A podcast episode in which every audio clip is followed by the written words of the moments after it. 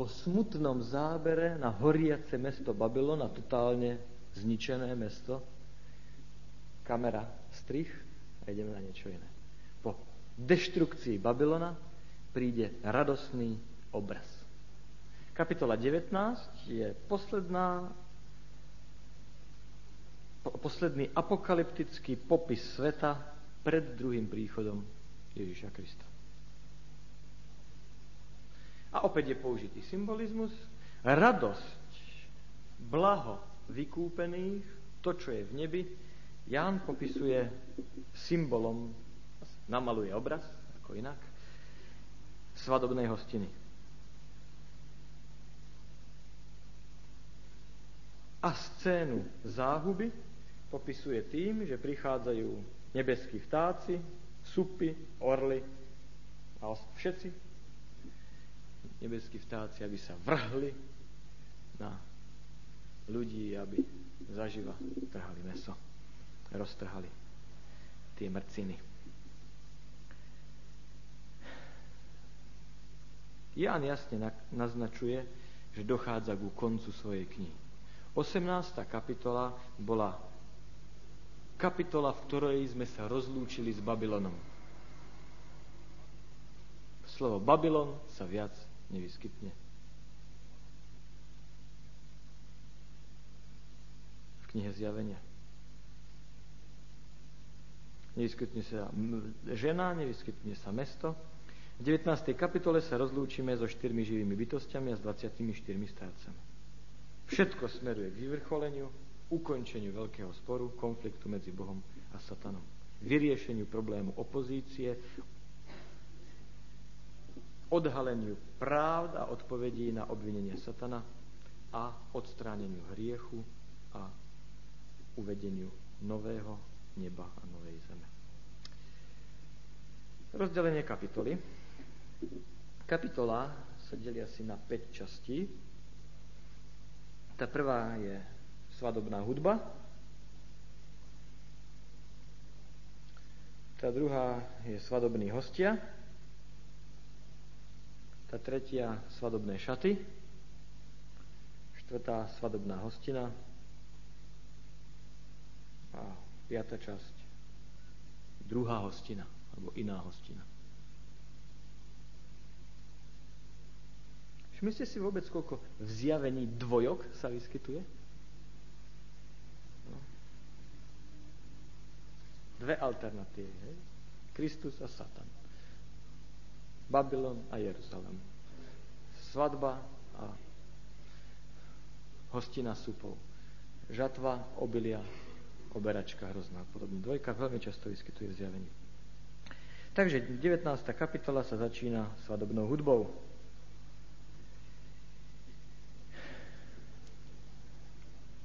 Táto kapitola sa začína slovami. Potom som počul ako veľký hlas mnohého zástupu na nebi, sme opäť na nebi, po scéne zničenia na zemi, ktorý hovoril Haleluja, spasenie a sláva a česť a moc pánovi nášmu Bohu. Jediné miesto Nového zákona, kde sa vyskytuje slovo Haleluja. Skladá sa z dvoch hebrejských slov, halál a jahve, čo znamená chválte pána, chválte Jahveho. Chválte hospodina. Kontext alebo umiestnenie tohto chválospevu je veľmi zaujímavé. 18. kapitola sa končila tým, že predavači, kráľovia a námorníci spievali svoju pieseň Beda, beda, Beda, beda, veľké mesto. Trikrát spievajú beda svoju pohrebnú pieseň nad Babylonom. Trikrát zaznie pieseň oslavy v 19. kapitole na chválu Božiu. Takže, ja najprv počuje spev. Obsah spevu je Haleluja, chválte pána. Boh je oslavovaný za čo? Za spasenie, za slávu, česť a moc že patria jemu.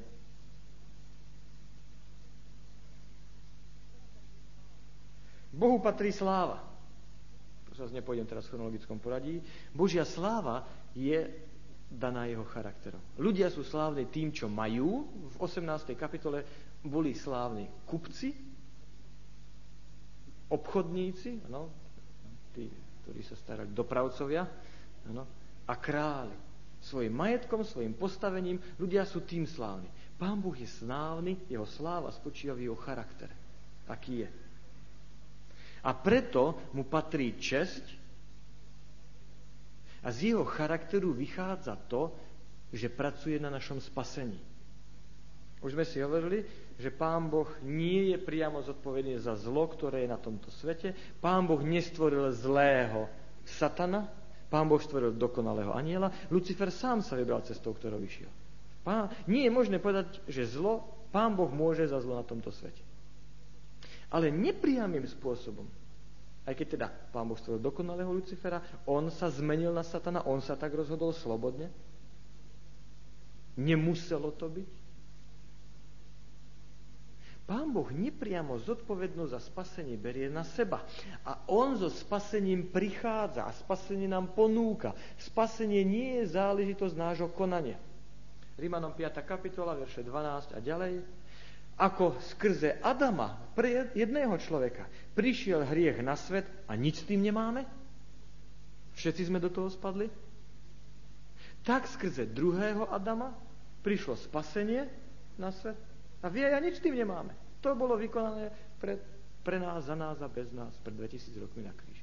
Samozrejme, pretože hriech spočíva v narušení vzťahu voči Bohu. Spasenie spočíva v obnovení, vybudovaní tohto vzťahu. Vzťah nie je možné nanútiť. Nie je pove- možné povedať, maj ma rád, alebo miluj ma, lebo uvidíš, čo bude.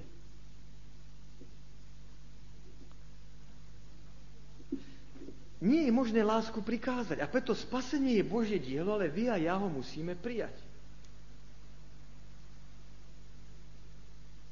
Spasenie je niečo, s čím Pán Boh prichádza k nám. Čo vychádza z jeho charakteru. Jeho charakteru lásky, ako sme končili 18. kapitolu, Boh nechce, aby niektorí zahynuli, ale chce, aby všetci prišli k pokániu a boli spasení. Žiaľ, že pretože žijeme v slobodnom vesmíre, nie všetci sa rozhodnú a povedia Pánu Bohu áno. Áno, a príjmu jeho ponuku. Ján teda predstavuje vykúpených. Vykúpení chvália Boha za spasenie, za slávu a za to, že mu patrí a pripisujú mu moc.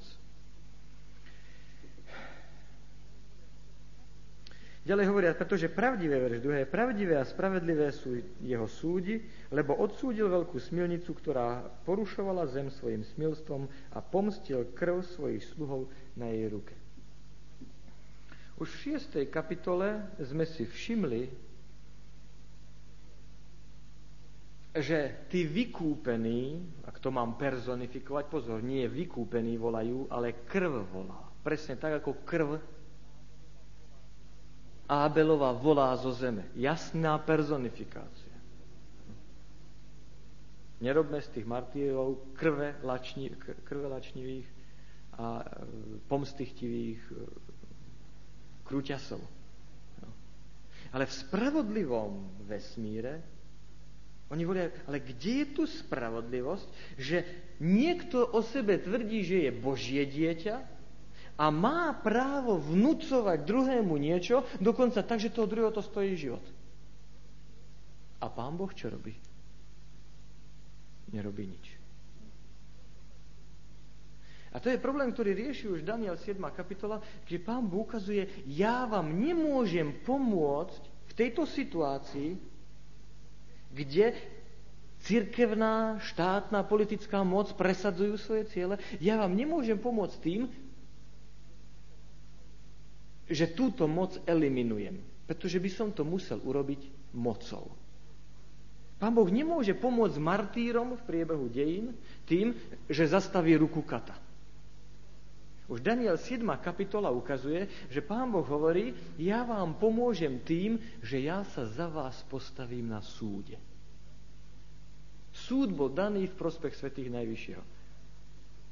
Daniela 7.21. A to je to, čo sa rieši aj tu v, tejto, v, tejto, v tomto druhom verši.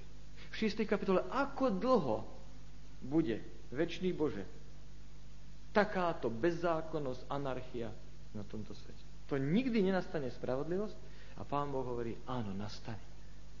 Ale ja nemôžem ukončiť to predčasne. Musí byť viditeľné, musí byť vidieť, čo zlo v sebe obnáša a to zlo má v sebe seba zničujúcu schopnosť. A toto musí byť celému vesmíru jasné. Čiže opäť spravodliví chvália Pána Boha za to, akým spravedlivým a pravdivým spôsobom svet viedol, že nakoniec pravda sa ukázala a Boží charakter bol obhájený, že Pán Boh nepotrebuje na svoje dosiahnutie svojich cieľ, cieľov používať donúcovacie prostriedky.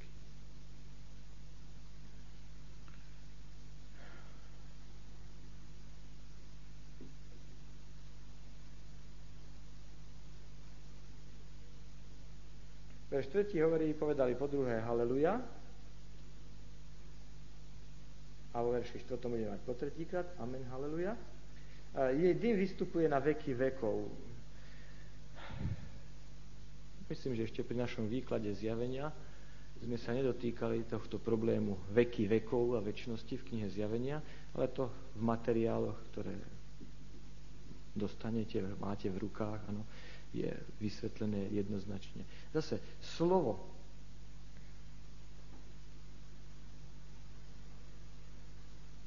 na veky nemusí znamenať väčšine. Ja sa Mám dojem, že ešte k tejto veci vrátim pozdejšie. Zjavenie 21.5, Izaja 65.17 hovoria, že predchádzajúce veci sa nebudú ani spomínať, ani pamätať. Tak ak by to malo byť tak, že to bude existovať na veky vekov, tak potom by to protirečilo týmto slovám. Ja vám ešte ukážem ďalej, pretože ešte sa to bude opakovať to na veky vekov, že ako, len v krátkosti, ako Biblia používa toto slovo. E, v druhej scéne máme teda verš 4. a padli 24 a starci a 4 živé bytosti, klaňali sa Bohu, sediacemu na tróne a povedali Amen, Haleluja. A potom vychádza hlas od trónu, ktorý hovorí, vyzýva ľudí, chválte nášho Boha všetci jeho sluhovia, aj vy, ktorí sa ho bojíte, rešpektujete, áno, veľký aj malý. Zase som počul ako hlas mnohého zástupu, ako húkot mnohých vôd, ako zvuk silných hromov, ktoré hovorili Haleluja, pretože prevzal kráľovstvo náš Pán, Boh, ten všemohúci. Ján sa snaží opäť namalovať slovne scénu, ako Ťažko to prirovnať akémukoľvek pozemskému zvuku, ale ako, ako hlas ni, niagarských vodopádov, ako hlas úžasného veľkého vodopádu.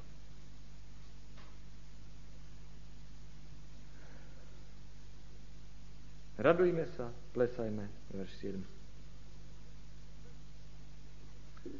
Prv, než príde obraz svadby, Ján maluje obraz nálady.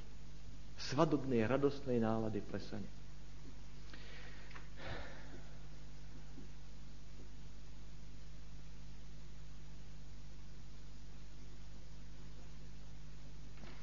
Ďalšia časť, svadobní hostia. Na popísanie toho, čo sa deje, Ján používa symbol svadby na Blízkom východe. Ja sa k tomuto vrátim, keď budeme rozoberať kapitolu 20, hneď nasledujúcu. A namalujem vám na, na meotar, akým spôsobom prebiehla svadba, pretože nepochopíte zmysel eh, postup udalostí pri tisícročnom kráľovstve, ak nemáte vo svojej hlave predstavu o tom, že za tým je svadobný zvyk Blízkeho východu. Samozrejme, svadba, ktorú maluje Ján v 19. kapitole, je preto, aby vykreslila náladu. Nie preto, aby nám dala logické detaily toho, o čom bude sa hovoriť. To znamená, Ján hovorí v 19. kapitole, že nevestou je církev. V 21. kapitole zase povie, že nevesta je Nový Jeruzalem. A ak to zoberiete prísne logicky s našim gréckým uvažovaním, tak poviete buď jedno alebo druhé. Nemôže byť aj jedno aj druhé. Ano? Ale Nový Jeruzalem to je, mesto je len symbolom pre to, čo to znamená. Predsa Kristus si neberie múry Nového Jeruzalema, ale si berie ľudí, ktorých, pre ktorých Nový Jeruzalem je ich domovom. Stánok Boží s ľuďmi, áno. Teda Ján chce vykresliť náladu. A ako lepšie vykresliť náladu radosti, oslavy a šťastia, než obrazom manželstva, svadby.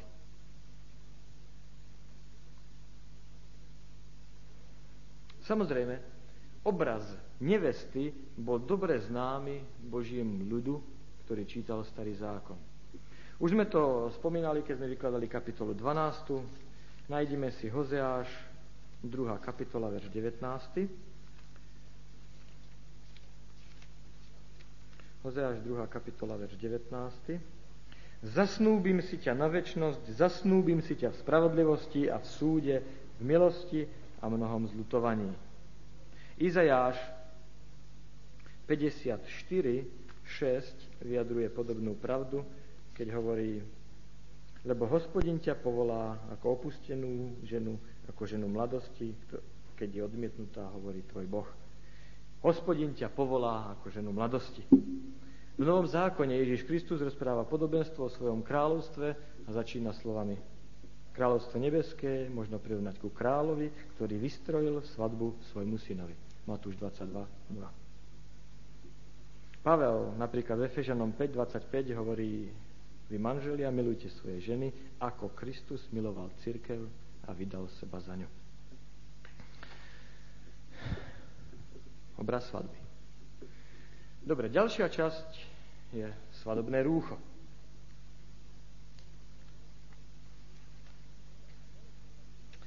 8. verš. A dalo sa jej, aby sa obliekla do čistého a nádherného kmentu. A tým kmentom sú rúchy, sú skutky spravodlivosti svetých. Riekol mi píš, blahoslavený, povolaný k večeri svadby Baránkovej. A zas mi riekol, toto sú pravdivé slova Božie. Opäť jedno zo siedmých blahoslavenstiev knihy Zjavenia. Pozornosť v tejto kapitole je upretá na rúcho nevesty. Opäť je to dané tým, že je to niečo, čo pridáva na kráse neveste a má byť doplnkom jej úsmevu alebo úsmev doplnkom rucha. No proste. Jan chce ukázať, že nevesta Kristova je odiata v bielom. Chce ukázať jednoduchosť jej odevu, ale to nie je to hlavné. Preto všetkým chce ukázať, že tento biely kment je niečo, s čím sa už čitatelia Biblie mohli stretnúť v starom zákone. A síce vo svetini. Už sme hovorili, že v každej kapitole knihe Zjavenia sa objavuje svetiňa. Keď Mojžiš postavil svetiňu, tak nádvorie bolo obtiahnuté bielým súknom, bielým kmentom. Každý deň Izraelci v púšti prichádzali na nádvorie, aby prinášali svoje obete. Na nádvorí stal oltár obetný a stal tam oltár, uh, umývadlo na umývanie. Čo bolo symbolom očistenia a oltár bol symbolom toho, že baránky, obete, ktoré boli prinášané na tomto oltári, predstavujú že ja sám nie som schopný sňať zo seba svoju vinu, svoju hriešnosť, ale za môj hriech zomiera niekto nevinný a ten je iný, je Ježiš Kristus. Oltár bol symbolom na Golgotský kríž. Ježiša Krista, ktorý prichádza, Ján 1.29, ako baránok Boží, aby sňal hriechy sveta. Pán Boh nám chce ukázať, že to, čo nás najviac kvári, morí, vedomie našej hriešnosti, našej minulosti, čo všetko sme zlé vykonali, aký sme hriešni, to je to, čo on je schopný sám vyriešiť. A preto toto nádvorie je symbolom toho, že Pán Boh sňa, z nás sňal vinu. Odpustil naše hriechy. Široká brána umožňuje prístup na nádvorie, aby Pán Boh ukázal prístup k odpusteniu je možný pre každého. Oltár na nádvorí sa nazýva oltár ustavičnej obeti aby Pán Boh ukázal, že odpustenie je ustavične, neustále, za každých okolností, vždycky dostupné pre každého z nás. Každý z nás je poznačený, determinovaný svojou minulosťou. Tým, čo sme vykonali. A Pán Boh hovorí, že On je ochotný a schopný, jedine scho- jediný schopný nás tohto bremena zbaviť. Akým symbolom to robí? Tým, že nás oblieka do bieleho rúcha. Prosím vás, biele rúcho je metafora. Nedochádza k žiadnemu prezliekaniu kabátov, žiadnemu prekabáteniu.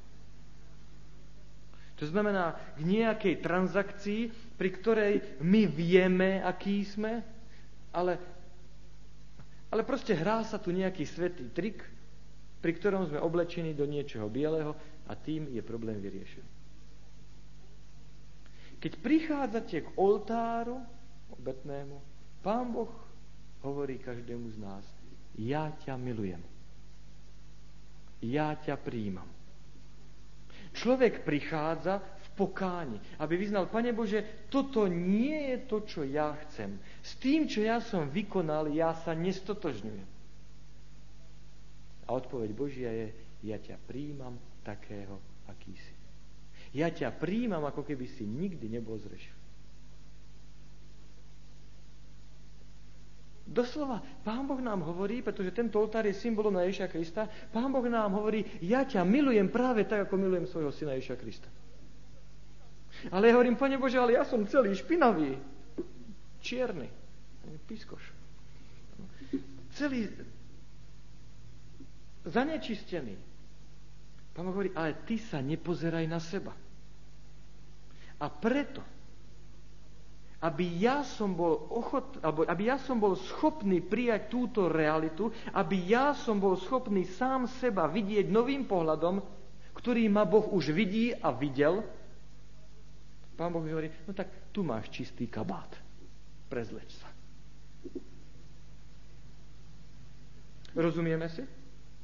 Keď sme hovorili o hriechu, sme si hovorili, že hriech nespôsobil zmenu Božieho vzťahu ku mne. Pán Boh nás vždycky miloval nepodmienenou láskou. Hriech spôsobí zmenu môjho vzťahu k Bohu.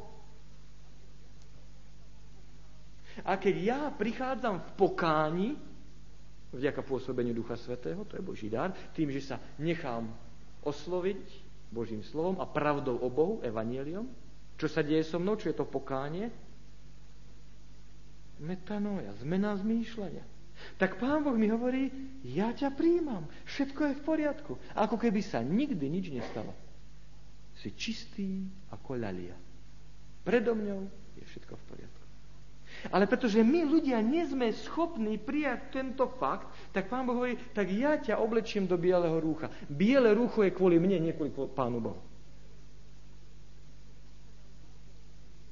Biele rúcho nám pán Boh neodieva, pretože on sa na nás nemôže dívať, pretože on sa na nás nemôže pozerať a preto, no tak oblečte sa, ale pritom to je taký svetý podvod, pretože aj my vieme, aký sme vo vnútri, ako aj často hovoríme, aj Ježiš Kristus vie, pretože však On sa za nás prihovoril, aby sme to rúcho dostali, ale nakoniec sa tam nejako dostane.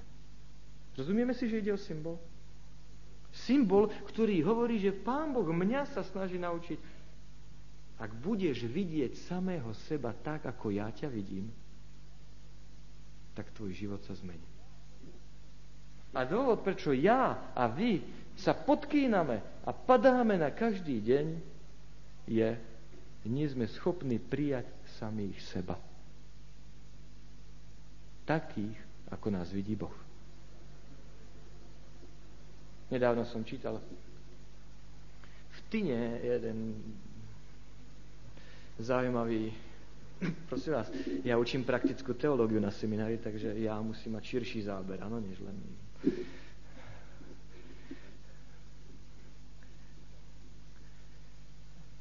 teologické časopisy. Zaujímavý príbeh, e, kde písala jedna mladá žena o problémoch, ktoré má vo svojom manželstve, o tom, ako manžel násilným spôsobom reaguje na ňu a hlavne na dieťa. A hovorí, a potom to prejde a hovoríme si, ako veľmi sa máme radi. No a potom zase príde domov a, je násilný. A ten psycholog nádherným spôsobom odpovedá, že teda tým, že manžel je nezamestnaný, nedokáže zvládnuť to, že neuživí rodinu, potom ide ku kamarátom do krčmy a tam si veľa nemôže dovoliť k ním samozrejme, tak príde domov a svoju frustráciu si vybíja kde? No na mladej 20-ročnej ženuške a na dieťati. A ten psychológ tam potom napísal vetu, ktorá na ktorou som sa pozastavil a uvedomil som si, nakoľko je pravdivá a nakoľko je hlboko biblická.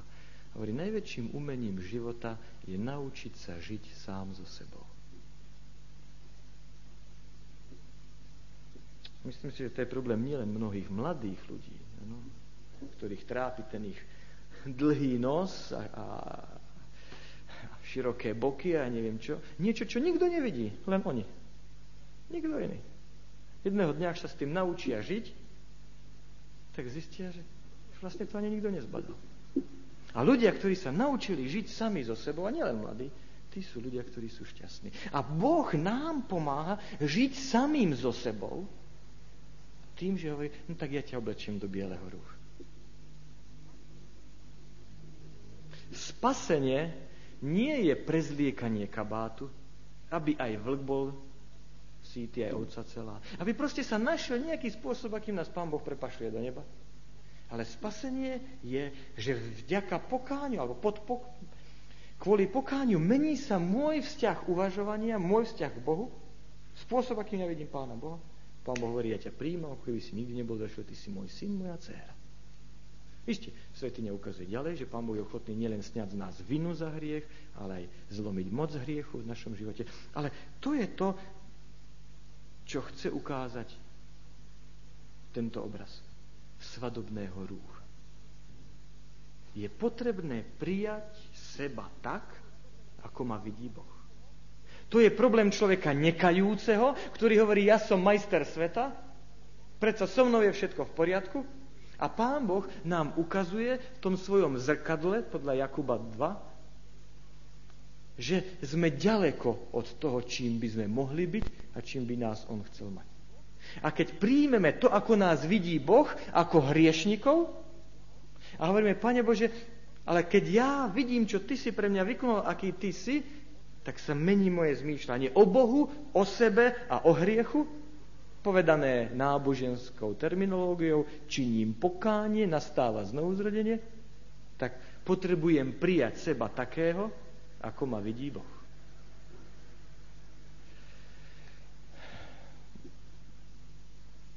Mi exkurzus. Toto spasenie, ktoré Pán Boh vykonal, keď Pán Boh mňa prijal takého, aký som, sa potom prejavuje v mojom živote skutkami, o ktorých text hovorí. Spravodlivými skutkami. To znamená, nie je možné oddelovať môj vzťah k Bohu od môjho konania. Od prejavov tohto vzťahu v živote. Tieto idú spolu. Ale dôležité je prijať seba tak, ako ma príjima Boh a povedané slovami Efeženom 2.10, dovoliť, aby to, čo on vykonal pre nás, za nás a bez nás, vykonal skrze nás a sme chodili v skutkoch, ktoré on pripravil, aby boli konané. Všimnite si, Pán Boh pre nás pripravuje dobré skutky. Je to jeho sila, jeho moc, že my ich konáme. Čiže on ich koná v nás. A nakoniec on nám dá odmenu za to, čo on vykonal. Ja dostávam odmenu za to, čo vykonala. Je to nádherné. Posled, teda ďalšia časť, svadobná hostina. Potom, čo sme hovorili o svadobnej hudbe, svadobných hostioch, svadobnom rúchu, Ján upoz- obracia našu pozornosť na svadobnú hostinu. Opäť je treba sa presunúť do gréckej kultúry. V gréckej kultúre a v tejto kultúre Blízkeho východu tri denné jedlá boli rozdelené tak nasledovným spôsobom. Raňajky boli veľmi jednoduché a slabé. Obe, Gréci, napríklad Gréci najčastejšie mali chlieb, ktorý bol ponorený do hroznovej šťavy. Ano? Chlieb ako jedlo, hrozno ako pitie. Obed bol síce silnejší, ale tiež to nebolo hlavné jedlo. Hlavné jedlo však prišlo večer, keď sa jedlo pri stoloch, rozumej, ležadlách, ano, keď ľudia ležali a jedlo sa dlhšiu dlhšie časové obdobie. To znamená, ľudia sa pohodlne uvelebili, usalašili na gaučoch, lahli si a potom niekoľko hodín spoločnej konverzácii jedli pripravené jedlo. Jedlo, alebo svadobná hostina, o ktorej tu Ján hovorí, to je práve niečo podobné. Tá uvoľnená, radostná atmosféra neuponáhlaného pokojného banketu. Banketu, na ktorom sa stretávajú vykúpení. Keď Ježiš tú noc, ktorú bol zradený, pri poslednej večeri zobral kalich s hroznovou šťavou, povedal podľa Matúša 26, 26 až 29. Vezmite, jedzte, toto je moje telo, a kalich pite z neho všetci, lebo toto je krv mojej zmluvy, ktorá sa vydáva za mnohých na odpustenie hriechov. A Kristus dodáva, hovorím vám, že nebudem opäť piť z plodu tohto viniča až do toho dňa, keď ho budem piť nový v kráľovstve svojho Otca. Ján nám ukazuje naplnenie týchto slov Ježiša Krista. Vykúpený všetkých dvoch budú mať možnosť sedieť s Ježišom Kristom pri veľkej slávnostnej svadobnej večeri. Dobre, desiatý verš nám opäť ukazuje na niečo zaujímavé. Keď Ján videl toto drámu, bol tak dojatý tým, čo, sa, čo videl, tým pohľadom na udalosti, ktoré prebehli, pre, prebehli pred jeho očami, že padol k nohám aniela, aby sa mu klaňal. Ján mu hovorí, hľaď, aby si toho nerobil. Klaňanie sa, uctievanie patrí jedine Bohu. A potom pridáva zaujímavý detail. Bohu sa klaňaj. Ja som len tvoj spolusluha a spolusluha tvojich bratov, ktorí majú svedectvo Ježišovo. A svedectvo Ježišovo je duch proroctva. Čo znamená toto svedectvo Ježišovo? Svedectvo Ježišovo je vlastne genitív, to je druhý pád. Môže sa prekladať ako svedectvo o Ježišovi a svedectvo od Ježiša Krista. Isté, že veriaci majú svedectvo o Ježišovi Kristovi. A že podľa prvej, podľa prvej kapitoly skutkov verša 8. je pravda, čo Kristus hovorí, budete my svetkami. Kresťania sú svetkami Ježiša Krista. Svetkami osoby. Čiže majú svedectvo o Ježišovi. Ale predovšetkým platí to aj v obrátenom zmysle, to znamená genitív. Objektívny, že je to svedectvo od Ježiša Krista. A čo je tým svedectvom od Ježiša Krista? Ján hovorí, svedectvom od Ježiša Krista je duch proroctva. Inými slovami, ja som tvoj spolusluha a tvojich bratov prorokov, ktorých duch inšpiroval. Inými slovami, Pán Boh inšpiruje určitých ľudí, aby svedectvo od Ježiša Krista boli schopní zaznamenať a odozdať tým druhým. Pán Boh sa postaral o svoju církev tým, že keď apoštolovia postupne odchádzajú, zomierajú, aby my, ktorí budeme žiť v, v dobe ďalšej, keď nemáme možnosť stretnúť sa priamo s Ježišom, porovnať s ním to, čo sa deje okolo nás, čo vidíme, aby sme mali možnosť zvážiť, či to, čo nás učia, či čím sa stretávame, čo poznávame, či to je to, čo súhlasí s Božou vôľou. A tento proces sa nazýva inšpirácia a výsledkom inšpirácie sú inšpirované Božie spisy, alebo ako my im hovoríme, slovo Božie.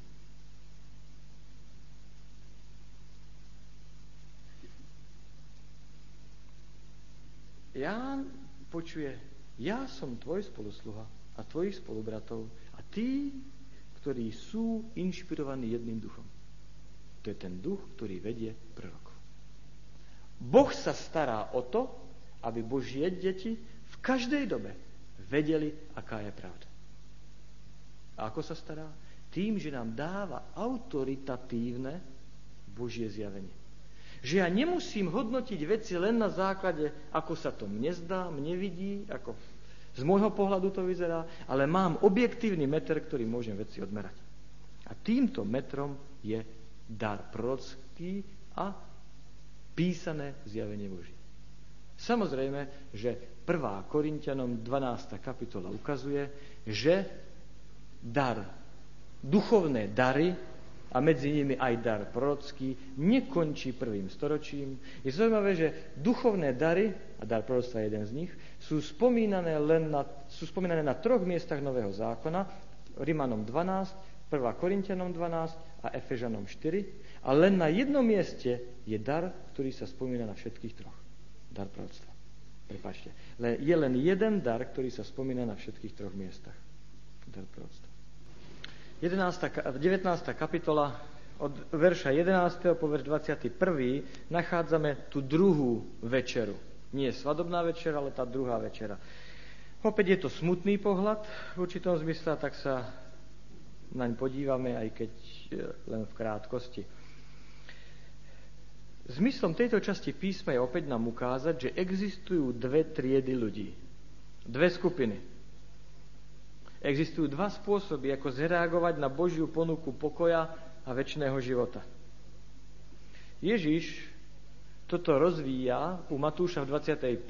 kapitole vo svojom podobenstve o ovciach a kozloch.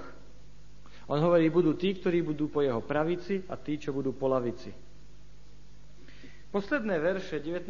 kapitoly teda ukazujú na osud tých, ktorí sú po lavici Ježiša Krista a teda budú, za, budú stratení až na veky. Opäť symbol, ktorý je tu predstavený, je symbol boja. Verš 11. A videl som nebo otvorené, hlas javil sa biely kôň a ten, ktorý sedel na ňom, volal sa verný a pravdivý a v spravodlivosti súdi i bojuje. V dobe Jána generáli chodili na koňoch. A teda spasiteľ je tu predstavený ako ten, ktorý prichádza na koni a vedie svoje vojsko do boja. Spravodlivosti súdi i bojuje, verš 11. Prichádza, aby vyriekol súd. Boj je jasná narážka na 16. kapitolu, verš 14 kde je zhromažďovanie do boja toho veľkého dňa všemohúceho boja, Boha. Ježiš Kristus vidí všetko, verš 12, nič nie je možné pred ním ukryť a preto je to zárukou, že jeho súd bude spravodlivý. Na svojej hlave má koruny, na jeho hlave mnoho diadémov, mal napísané meno, ktoré nikto nevie, iba on sám. Ježiš je tu jasne predstavený v protiklade s drakom, ktorý mal 7 hlav a 10 korún, alebo šelmou, ktorá mala tiež 10 korún. Ježiš ich má mnoho, viac, prečí jedného i druhého.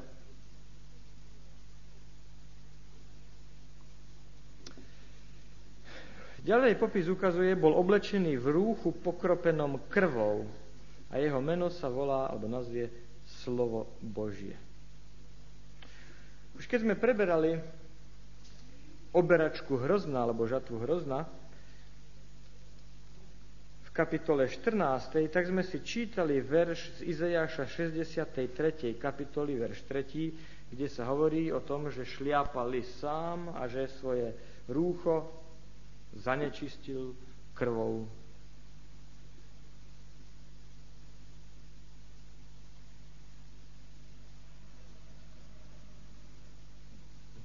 To, je, to ukazuje, že Ježiš prichádza vykonať rozsudok nad svojimi nepriateľmi. A to, že prichádza už v rúchu, ktoré je krvou poznačené, ukazuje, aký bude súd, ako dopadne tento súd. Hneď je však označený zaujímavým spôsobom ako slovo Božie, čo je jasná narážka na Jánovo evanielium. Jánovo evanielium, ako si dobre spomínate, začína slovami na počiatku bolo slovo, slovo bolo u Boha a to slovo bol Boh. Ten bol na počiatku, alebo to slovo bolo na počiatku u Boha. Keď Ján ukazuje, ako král nebies prichádza, aby sa zastal svojich detí, aby dal odpoveď, ako je to s Božím menom a charakterom, ktoré boli pošpinené a pošlapané, v priebehu rokov, Ján mu dáva meno Slovo Božie. Ten, ktorý predstavuje, ktorý je zverbalizovaním toho, aký Pán Boh je. Dielo generála Ježiša, ako je tu predstavený, je dané dvoma symbolmi. Teda troma symbolmi, teda by som bol presnejší, prepáčte. Tri symboly. Ten prvý je meč verš 21. Má vo svojich ústach meč.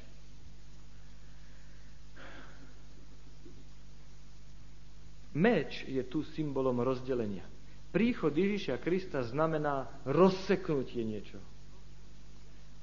Znamená jasné ukázanie toho, kto patrí na Božiu stranu a kto patrí medzi jeho nepriateľov. Príchod Ježiša Krista nie je len záchranou pre niektorých, ale záhubou pre iných.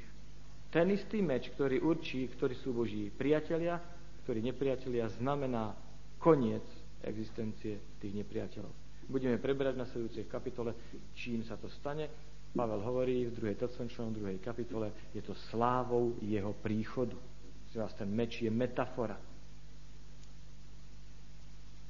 Když neprichádza ako bojovník, aby odsekol niekomu hlavu. Ďalej, hovorí sa tu,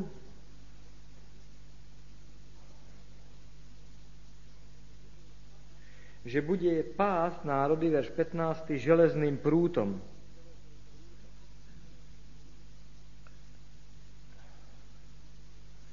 Železný prút v určitom zmysle má dvojaký význam. Za prvé je to symbol na pastierskú palicu. Pastierská palica na jednom konci je zahnutá hore, a slúži k tomu, aby pastier mohol jedným spôsobom ovečky, ktoré odchádzajú, pritiahnuť a usmerniť. Je symbolom nežnej starostlivosti. A na druhom konci pastierská palica má železné ukončenie, ktoré je dané pre obranu pastiera proti zúrivým, pastiera oviec, samozrejme, proti zúrivým, divým šelmám. Starostlivosť Ježiša o jeho ovce znamená to, že keď sú napadnuté šelmou, tak ich príde zachrániť.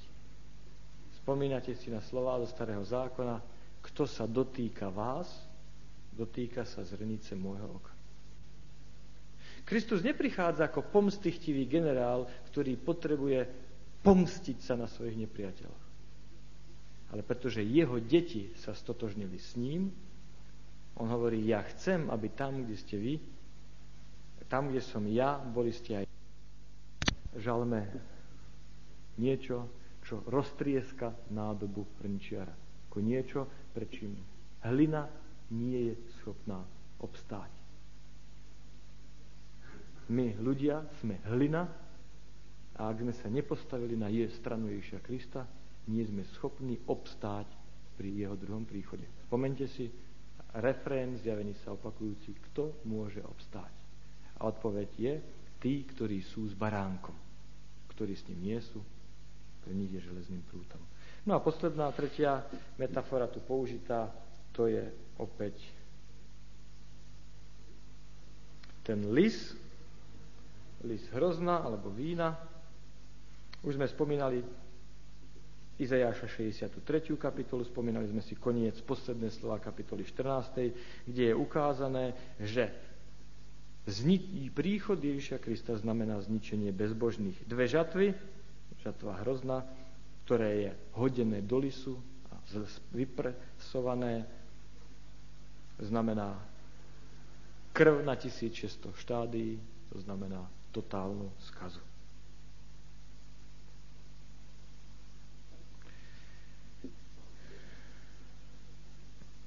Všimnime si 5. Mojžišovu, 10. kapitolu, verš 17. Mojžiš už dávno zaznamenal slova, ktoré majú zvláštny vzťah k tomu, čo tu hovorí Ján vo svojom zjavení. Ja, e, 5. Mojžišova, 5. Mojžišova 10, 17. Lebo hospodin váš Boh je Boh bohov a pánom pánov, silný Boh veľký, premocný a strašný, ktorý nehladí na osobu človeka, ani nepríjma úplatné dary. Ktorý činí súd siroty a vdovy, miluje pohostína, dávajúc mu chlieb a odev. Verš 18. teda, ktorý činí súd siroty a vdovy. Ježiš Kristus prichádza ako král kráľov a pán pánov, aby vykonal súd nad nespravodlivými. Prichádza, aby sa zastal svojich detí, tých, ktorí boli prenasledovaní. Ktorí sú v nebezpečenstve, v ohrození života. Záchrana jedných kvôli nesprávnemu rozhodnutiu znamená záhubu druhých. No a potom je tu na ten obraz všetkých vtákov nebeských. Podívame sa do Ezechiela. Opäť obraz Ezechiela. Vidíte, ako každý detail, každý obraz zjavenia je zakorenený v starom zákone. A preto sa musí vykladať starým zákonom, nie, nie nejak inak. Alebo nejak inak. Ezechiel 39, 17 až 21.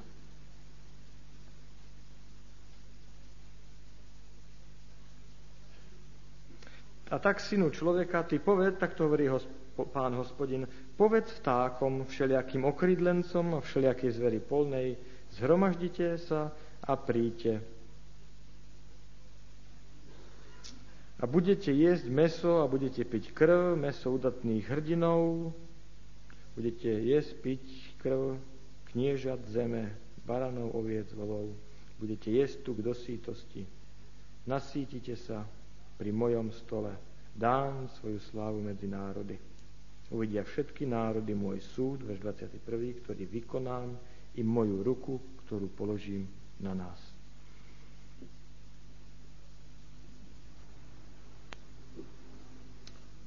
Záverečná slova 19.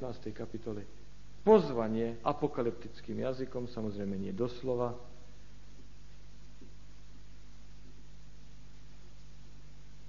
aby tí, ktorí sa stávali proti Bohu, mali, prijali svoju odplatu a tá odplata znamená banket, inú večeru nebeských vtákov. Opäť, hriešne sily na, na zemi skončia svoju existenciu a tie verše hovoria, budú uvrhnuté do ohnivého jazera. Verš 20. Prvne, než ukončíme túto kapitolu, vráťme sa späť k Ježišovi Kristovi. Ježiš Kristus v 19. kapitole hovorí, ja som robil všetko preto, aby som zaistil pre teba miesto na svadbe Baránkovej.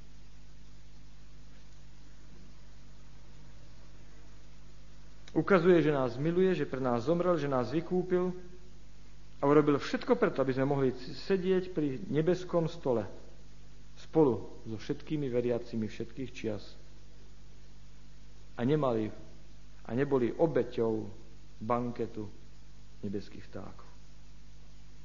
Ak Pán Boh k nám hovorí, potom by sme mali počúvať.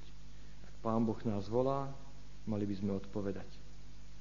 Mali by sme sa rozhodnúť, že s Jeho mocou a v Jeho milosti chceme byť pri svadbe Baránkovej ako nevesta Baránkova.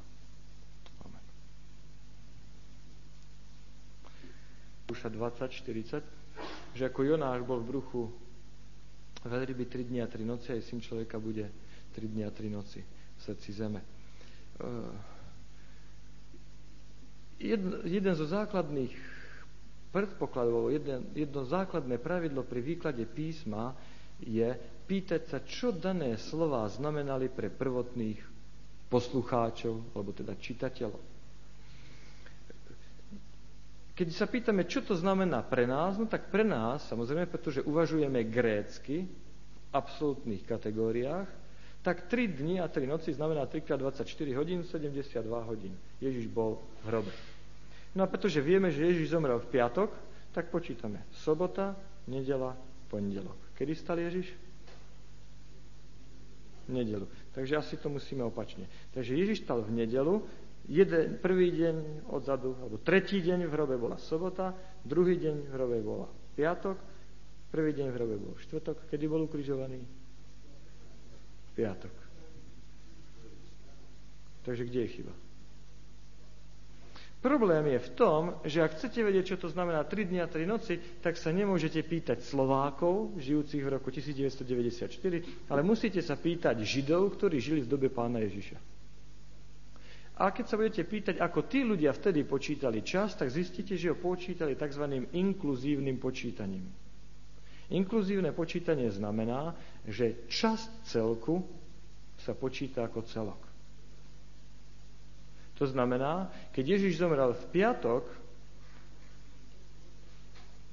bol vložený do hrobu pred západom slnka, tak bol v hrobe piatok, sobotu a stáva v nedelu na svitaní, čiže podľa ich počítania bol v hrobe 3 dni.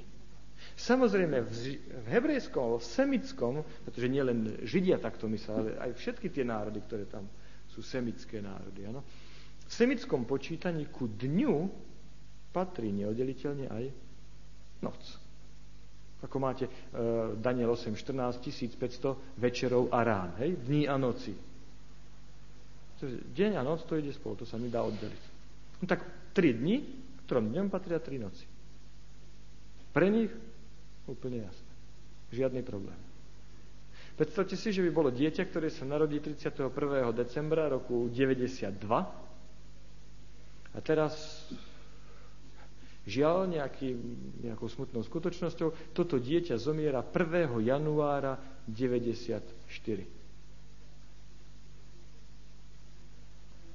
4. Viete, čo napíšu Židia na pamätník? Tu odpočíva náš malý Janko, ktorý sa dožil troch rokov. troch rokov, pretože žil v 92., v 93. a v 94. roku. My by sme napísali, Janko žil jeden rok. Mal jeden rok a dva dní. Predsa dva dní z 365 zanedbateľný zlomok. Pre nich tri roky. Mal tri roky. Pretože v 92., 3., 4. Čiže to je inkluzívne počítanie. To nám spôsobuje určité problémy eh, pri chronológii kráľov, pretože no, tam sa tiež počíta inkluzívne. Dobre, toľko k tomu.